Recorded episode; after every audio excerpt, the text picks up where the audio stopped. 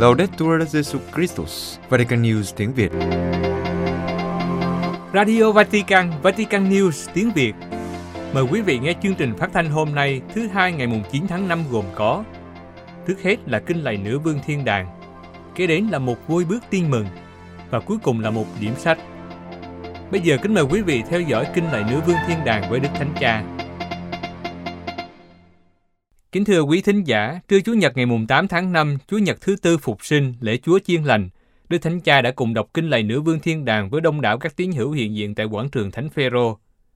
Trong bài huấn dụ trước khi đọc kinh, Đức Thánh Cha đã nói đến ba động từ chính của bài tin mừng Chúa Nhật hôm nay, nghe, biết và theo. Kính mời quý vị theo dõi bài huấn dụ của Đức Thánh Cha. Cari fratelli e sorelle, buongiorno.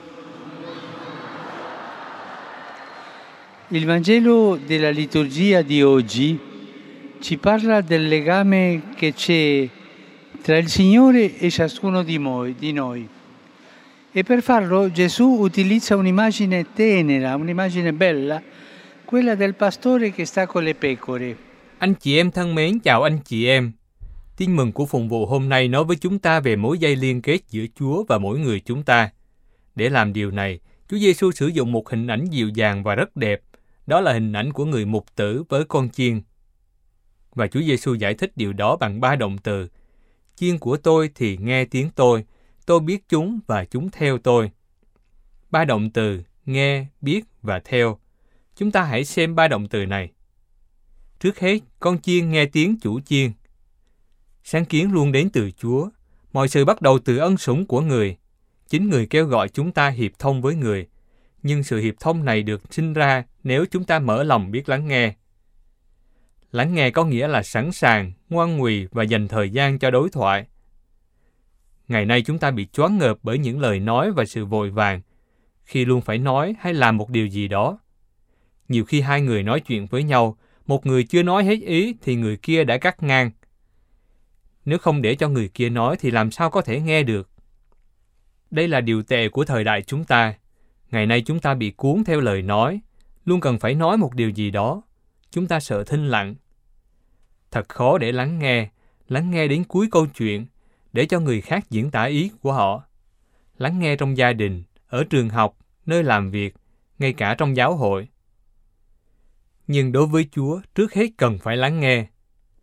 Người là lời của cha và các Kitô hữu là con cái của sự lắng nghe, được kêu gọi để sống với lời Chúa luôn cầm theo trong tay. Chúng ta hãy tự hỏi mình xem, chúng ta có phải là con cái của sự lắng nghe không? Liệu chúng ta có dành thời gian để lắng nghe lời Chúa không? Liệu chúng ta có dành thời gian và không gian với sự quan tâm cho anh chị em của mình không?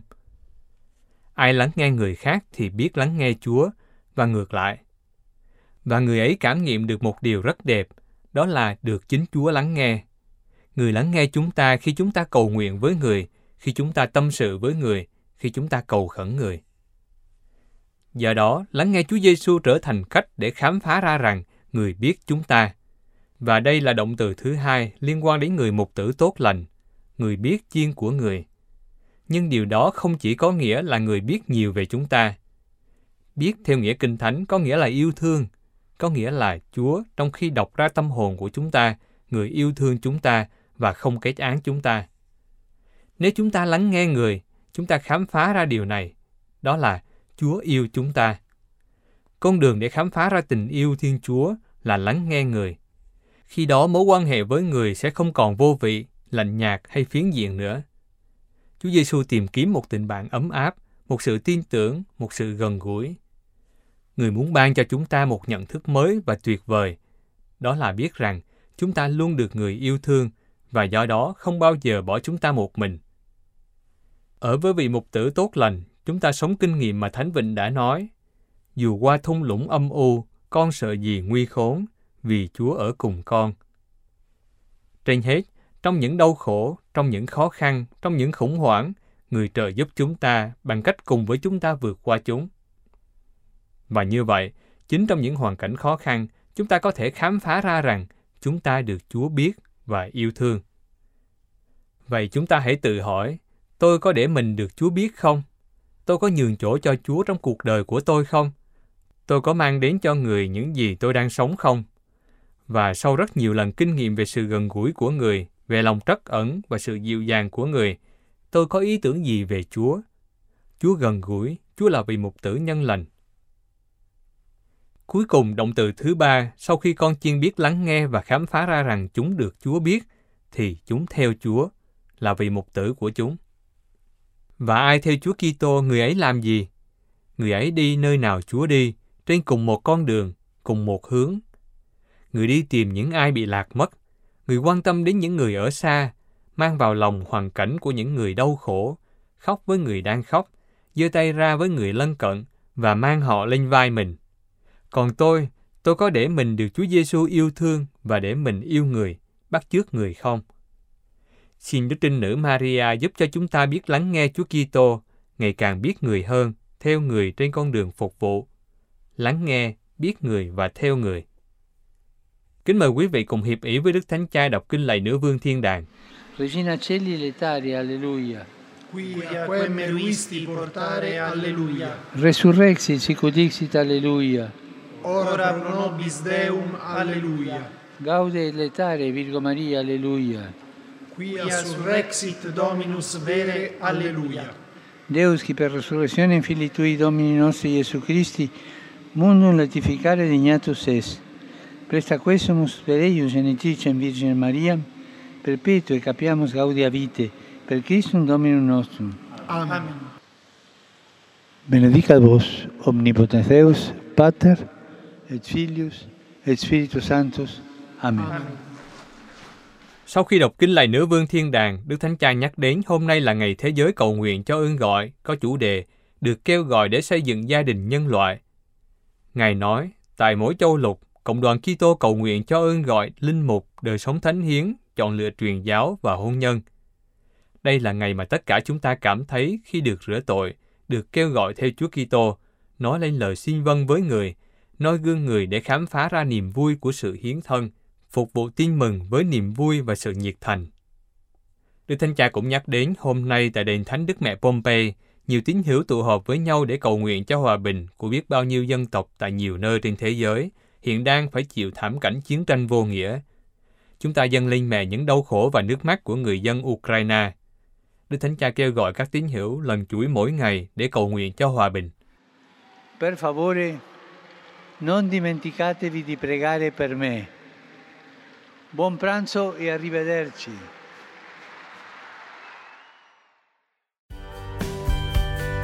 Vatican News tiếng Việt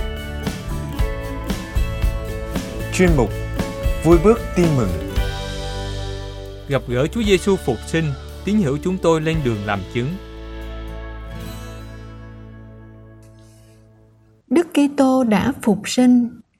Vì thế, ở đâu tất cả có vẻ như đã chết, ở đó các dấu hiệu phục sinh đột nhiên xuất hiện. Đó là một sức mạnh không thể cưỡng lại được. Trên mặt đất bị san bằng, sự sống vẫn bùng dậy một cách ngoan cường. Bất kể hoàn cảnh đen tối đến đâu, sự thiện luôn luôn xuất hiện trở lại và lan tỏa. Mỗi ngày trong thế giới của chúng ta, cái đẹp luôn luôn tái sinh, nó lớn lên xuyên qua những bão tố của lịch sử. Chúng tôi, những người được sai đi loan báo tin mừng, sẽ phải làm gì trước nhiệm vụ trở thành những công cụ của sức mạnh của sự sống lại? Họp mặt nhau mừng Chúa phục sinh, từng nhóm các anh chị em trở về, mang theo những gánh lúa vàng sau một thời gian dài vất vả gieo trồng, rồi lại cùng nhau lắng nghe lệnh truyền của Thầy Giêsu, nắm tay nhau vào vụ mùa mới. Vì điều Chúa Cha được tôn vinh là anh em sinh nhiều hoa trái và trở thành môn đệ của Thầy. Sáu anh em thuộc nhóm Chư Bắc, một vùng đất đơn lẻ và mới mẻ, đã lặng lẽ góp mặt đều đặn hơn một năm nay, từ việc tham dự các khóa học cho tới các buổi sinh hoạt chung và đặc biệt khi trở về biết trao đổi với cha xứ để được sai vào những nơi cần hơn, vừa tái truyền giáo vừa truyền giáo. Mùa phục sinh này cũng đã có trên 40 anh chị em được dẫn đến bên dòng suối Thanh Tẩy thuộc giáo xứ bên cạnh. Còn lại gần 100 anh chị em nữa đang chờ đợi được học giáo lý chuẩn bị được rửa tội vào thời gian tới. vì bà con mới tin theo thuộc vùng đất của giáo xứ bên cạnh. Do đó anh em đã kết hợp với các giáo lý viên bên đó để chuẩn bị cho bà con lãnh nhận bí tích thanh tẩy. Riêng trong phạm vi giáo xứ của mình, các anh cũng đã mời gọi được trọn một làng, nghĩa là hơn 100 hộ sẵn sàng tin theo.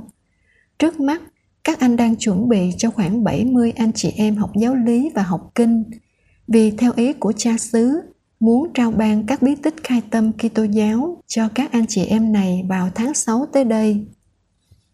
Những khuôn mặt với bóng dáng bề ngoài ai cũng thấy, có gì nổi bật hơn ai đâu. Anh trưởng nhóm mập mạp, chị vợ dáng phúc hậu, trái tim của anh chị luôn hòa nhịp. Những con người vui sống lúc nào cũng nhẹ nhàng và thanh thản, không ai nhìn thấy nỗi mệt nhọc hay lo âu trên khuôn mặt. Kể cả chàng trai chung bước với anh cũng vậy. Ai cũng có thể dễ dàng nhận ra nơi các anh chị sức mạnh của sự sống khơi nguồn từ Đức Kitô phục sinh. Tin mừng phục sinh nói với chúng ta rằng nước Thiên Chúa đã hiện diện trong thế giới này và đang lớn lên ở đây và ở kia, cách này hay cách khác, giống như hạt cải nhỏ xíu lớn lên thành một cây to, giống như nấm men làm cho dậy cả đấu bột.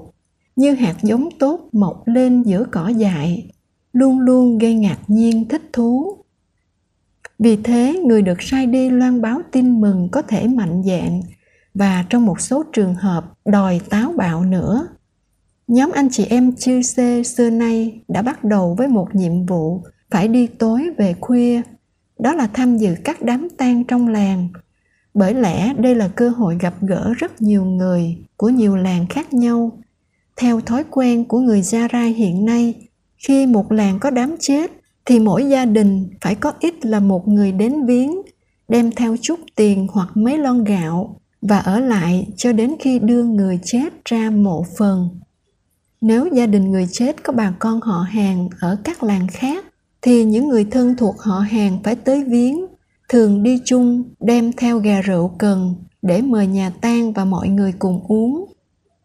Sở dĩ các anh chị em phải đi tối về khuya là vì trong các đám tang từ 8 giờ tối tới 12 giờ khuya là thời gian mọi người họp nhau đàn ca múa hát.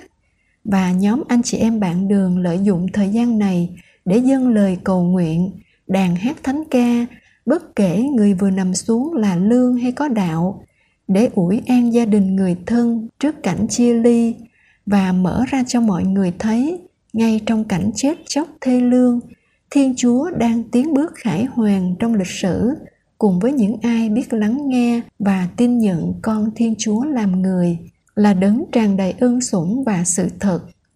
Thường cứ sau đám tang thế nào cũng có được một số người đôi khi cả nửa làng sẵn sàng xin tin theo quả thật nước chúa đang ở đây sự phục sinh của đức kitô làm phát sinh khắp nơi những hạt giống cho thế giới mới ấy vì Đức Giêsu đã không sống lại một cách vô ích.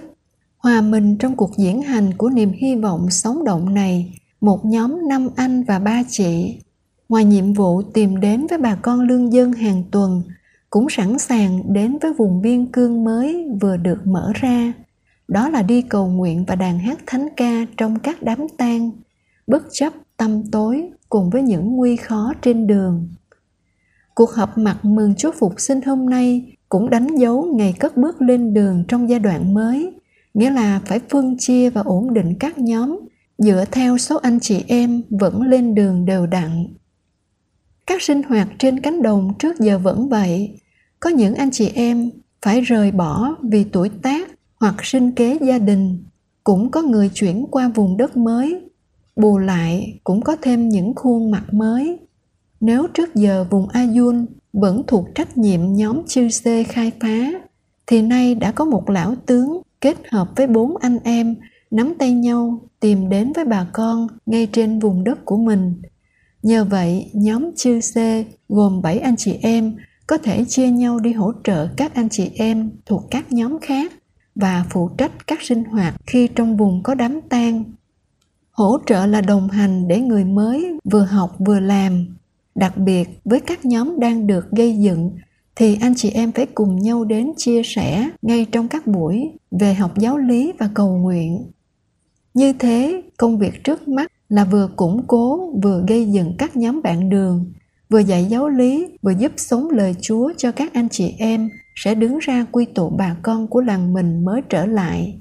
Để lời kinh và tiếng nguyện cầu được cất lên hàng đêm dẫn đưa bà con đến chỗ nhận biết chúa hiện diện, chăm sóc, chở che.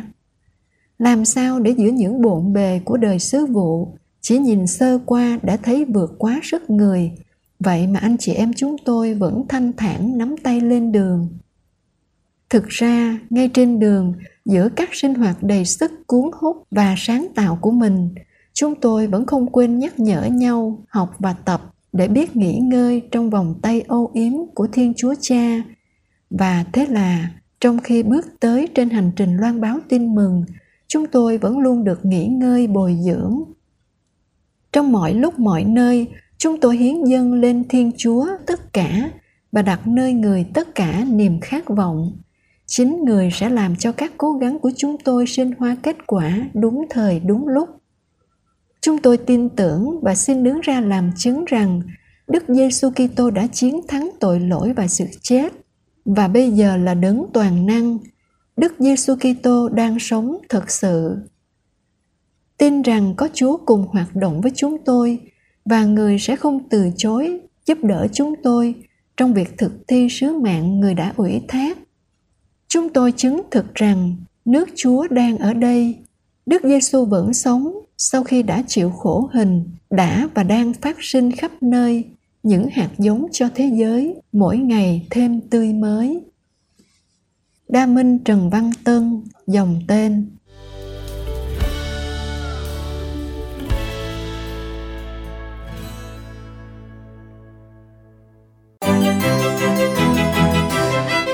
Vatican News tiếng Việt Chuyên mục Điểm sách Giới thiệu sách Phỏng vấn Thầy Giêsu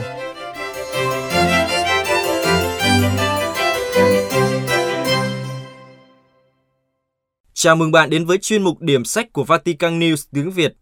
Chuyên mục điểm sách được phát vào thứ hai hàng tuần với mong muốn giới thiệu đến thính giả những tác phẩm công giáo.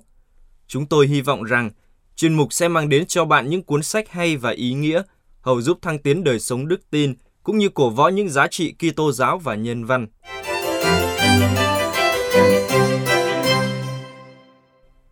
Kính chào quý thính giả. Tuần này chúng ta cùng đến với tác phẩm Phỏng vấn Thầy Giêsu, nguyên tác Interview with Jesus, tác giả Linh mục Rudolf Horst và chuyển ngữ Linh mục Du Xe Nguyễn Văn Chữ. Kính thưa quý thính giả, phỏng vấn Thầy Giêsu, một ý tưởng xem ra khá lạ lẫm khi mà thời đại của chúng ta và Thầy Giêsu cách nhau hơn 2.000 năm. Vậy ý tưởng này từ đâu mà đến? Chúng ta cùng nghe về nguồn gốc của ý tưởng này, cũng chính là ý tưởng của tác giả cuốn sách và là một linh mục Chúng ta cùng khám phá thôi nào. Câu chuyện bắt đầu từ một linh mục đang soạn bài giảng tin mừng Chúa Nhật và vị linh mục cảm thấy rằng Tôi thấy khó khăn khi phải đan kết mọi sự trong bài tin mừng và ý tưởng hình thành một bài giảng. Bài giảng phải giải thích đoạn tin mừng và quan trọng hơn, đó là đưa ra bài học cho các tín hữu ở thế kỷ 21 đang lắng nghe. Tuy nhiên, có quá nhiều câu hỏi nảy sinh về bản văn được viết từ hơn 2.000 năm trước trong một nền văn hóa rất khác với nền văn hóa của chúng ta. Và vị linh mục thốt lên, Chà, nếu được ở đó, nếu được thấy Thầy Giêsu, được nghe người, gặp gỡ các bạn hữu của người, những kẻ chống đối người. Và một vấn đề làm tôi băn khoăn, liệu tôi có giải thích sai lạc về Thầy Giêsu như biết bao người đã làm trong quá khứ? Làm thế nào đây? Làm thế nào để gặp gỡ Đức Giêsu trong môi trường và bối cảnh do thái nguyên thủy của người? Chúng ta đã đọc thấy Chúa Giêsu đi dọc theo biển hồ Galilee, nhưng chúng ta không thấy cái hồ ấy. Chúng ta không nghe thấy tiếng chân của Chúa Giêsu và các môn đệ người đi trên bãi cát. Chúng ta luôn luôn được khuyến khích hãy mường tượng ra khung cảnh để thấy, để nghe và để ngửi những gì đang diễn ra ở đó.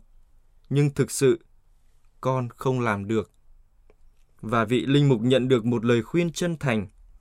Hãy tham quan đất thánh Kính thưa quý vị thính giả, Đây chính là khởi sự của cuốn sách chúng ta đang nghe với tựa đề Phỏng vấn Thầy Giêsu.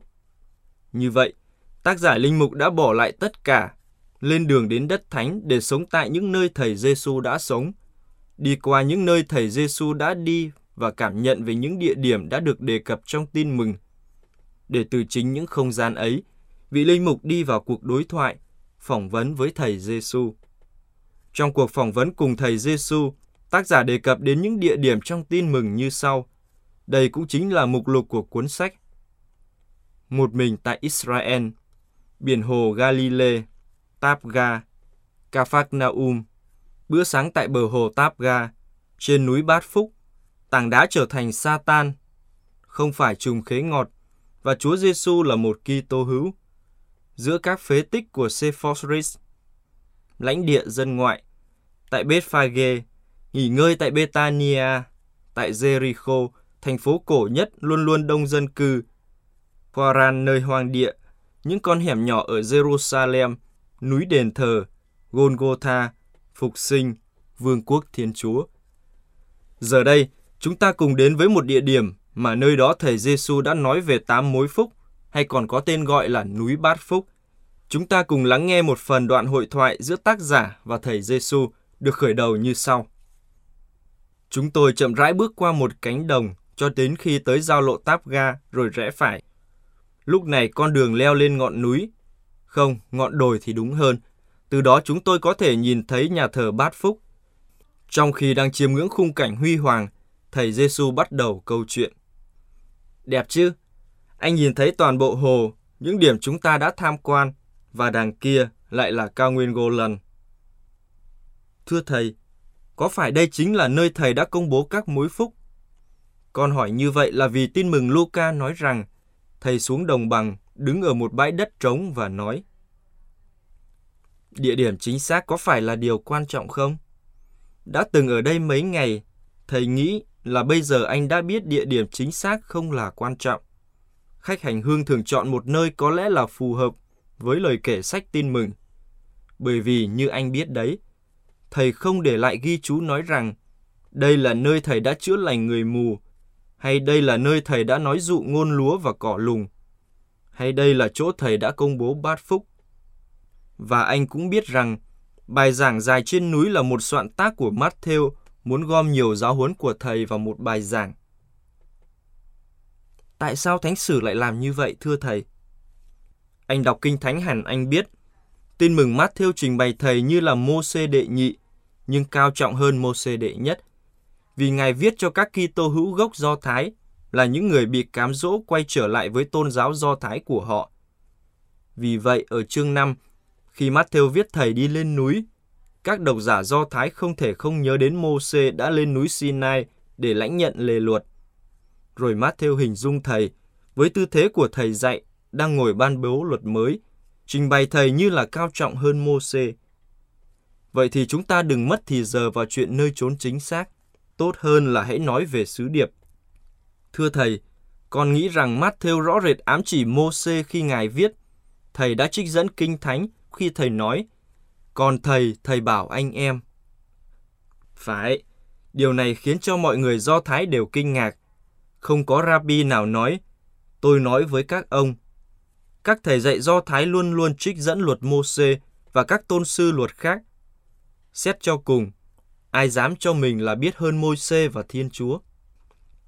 Thưa thầy, quả thực đó là một luật mới mà thầy đã công bố để cho chúng con là những người theo thầy được hướng dẫn và chỉ đạo hầu sống một đời sống đẹp lòng Chúa.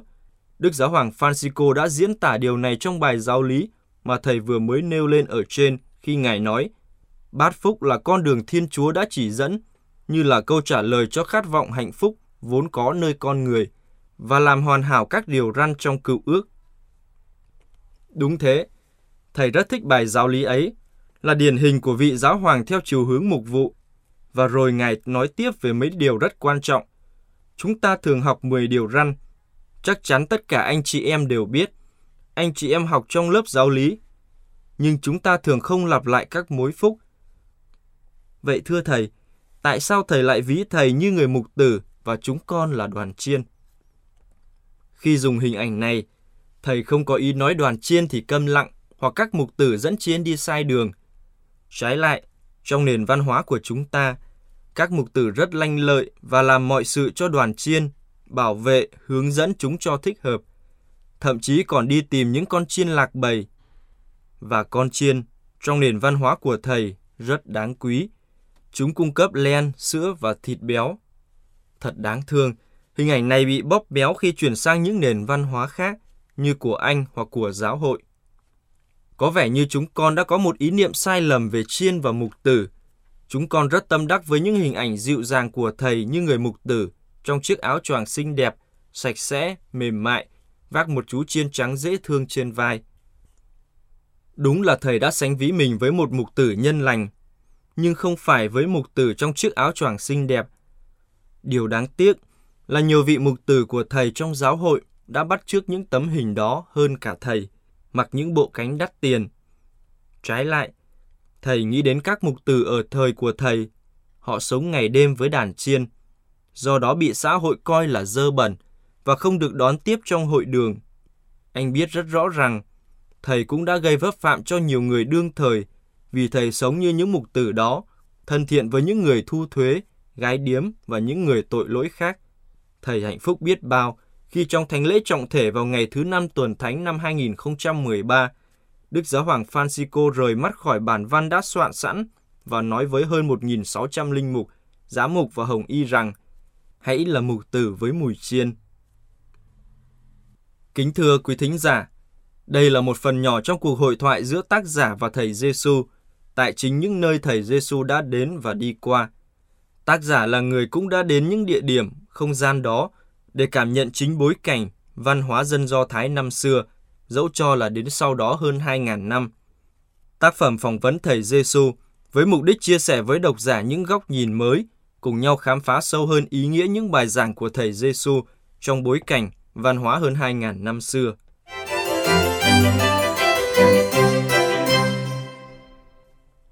Kính thưa quý thính giả, không phải cuốn sách nào cũng phù hợp với tất cả mọi người, hay cũng không có người nào phù hợp với mọi cuốn sách. Nếu sau khi đã nghe mục điểm sách tuần này và bạn phân vân không biết liệu tác phẩm phỏng vấn thầy Giêsu có phù hợp với mình hay không, bạn có thể tìm đọc tại các nhà sách công giáo hay tra cứu trên internet để tìm hiểu thêm về tác phẩm trước khi có quyết định cuối cùng. Hoặc có thể chờ một tác phẩm tiếp theo sẽ được giới thiệu vào tuần tới. Cảm ơn quý thính giả đã lắng nghe. Xin chào và hẹn gặp lại.